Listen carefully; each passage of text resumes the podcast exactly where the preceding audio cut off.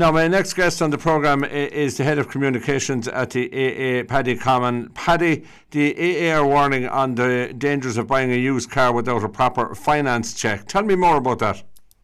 Yeah, Seamus, this comes up every year, but, people are still falling into the trap of not doing their due diligence when they buy a used car.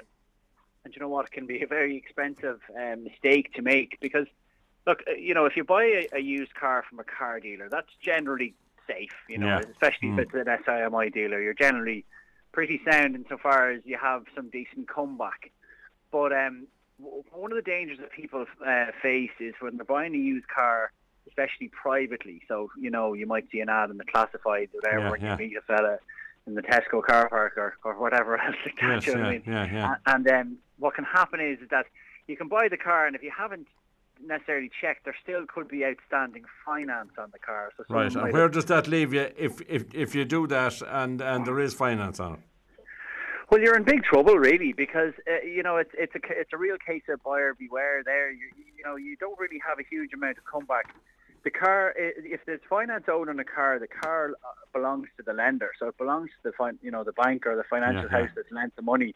So in theory, you could be facing with the car being taken away from you, on the back of a truck or repossessed, and effectively you don't have, whereas you might have the title of it, you don't have the financial. But the debt doesn't revert to you, even though the debt is on the car itself.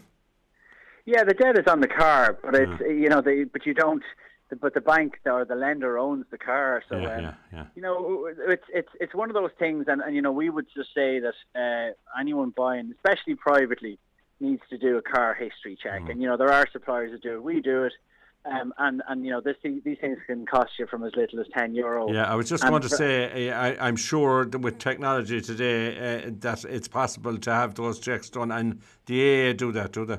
Yeah, they do.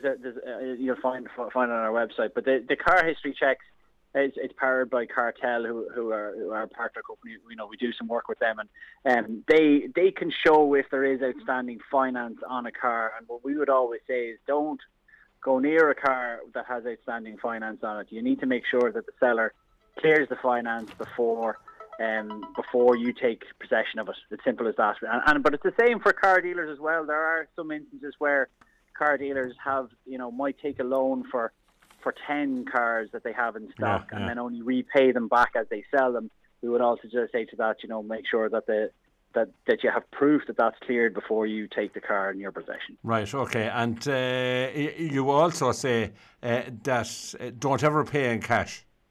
Yeah, well, look, I know that can be, it can be tempting sometimes to and someone might want to do a cash deal, but we would say you might get an additional, well, you will, bargain. Exactly. Cash. But we would say even if you can transfer the money into their account, and it's an Irish account, and just that you have some sort of safeguards rather than handing over money, in a situation where you don't feel comfortable. We'd always say, and look, in basic sense, if anything feels dodgy about a deal, just, there are other cars.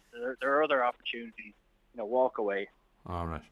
Okay, Paddy, thanks for that. Just before I let you go, congratulations on your new job. I dealt with your predecessor for many, many years. Connor, yeah. Connor, yeah. Yeah, I wonder, sure, look, he's big shoes to fill, but sure, look, we'll get there, Oh, you'll get there, no doubt about that. And I'm sure things just as busy now as they were pre-pandemic, are they? Yeah, exactly. Things are hectic enough, and well, things are starting to come back to normal, I suppose.